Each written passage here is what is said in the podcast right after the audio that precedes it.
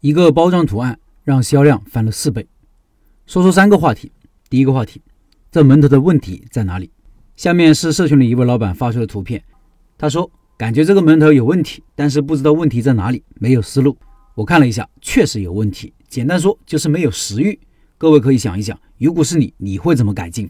这篇文章的图片会比较多。听音频的老板可以到开店笔记的公众号查找对应文章，看这些图片。问题在哪里呢？我说说我的看法。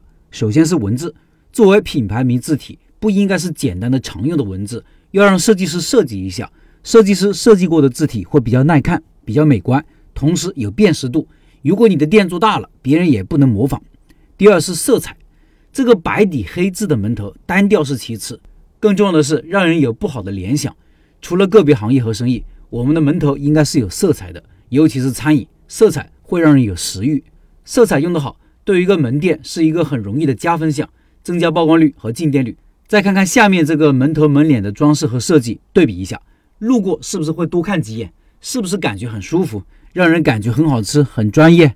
看完好门头，再让你看一个坏门头，你先看一看这个店是做什么的。我相信你看不出来是做什么的吧？我昨天晚上在抖音直播间直播的时候。就拿着这个图片问大家，这个店是做什么的？很多人说是卖奶茶的，实际上呢，它是卖卤味的。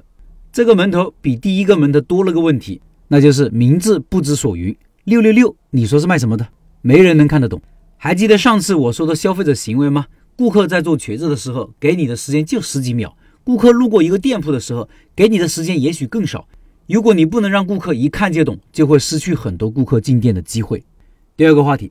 再看看一个很有创意的产品包装设计，你看了这个图片是不是会眼前一亮？如果你是女生，还可能浮想联翩。我看到这个图片，我也是拍案叫绝，谁这么有创意呢？据说光是这个包装，就让店里的面包销量翻了四倍多。它这个成本不会增加的，因为只是包装盒的图案而已，去掉这个图案就是一个普通的包装盒。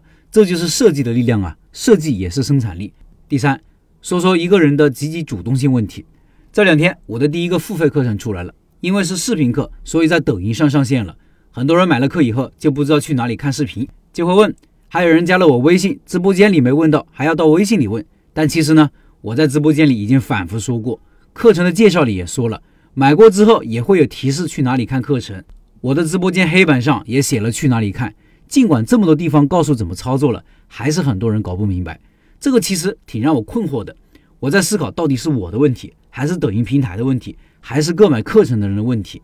前段时间我还写文章说，凡事首先找自己的问题，所以我首先怪自己，我会把一个简单的显而易见的问题重复了一遍又一遍，而且是不同的地方重复。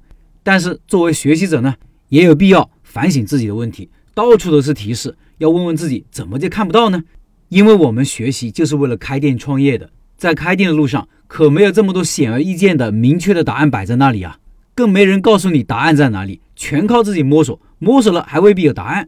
我们在没开店之前，是不是可以主动锻炼一下自己积极主动、细心的品质呢？这也是自我成长的一部分吧。音频下方有选址课的课程表和介绍，有需要的老板到我的抖音号里购买，在抖音里搜索“开店笔记”就可以找到我了。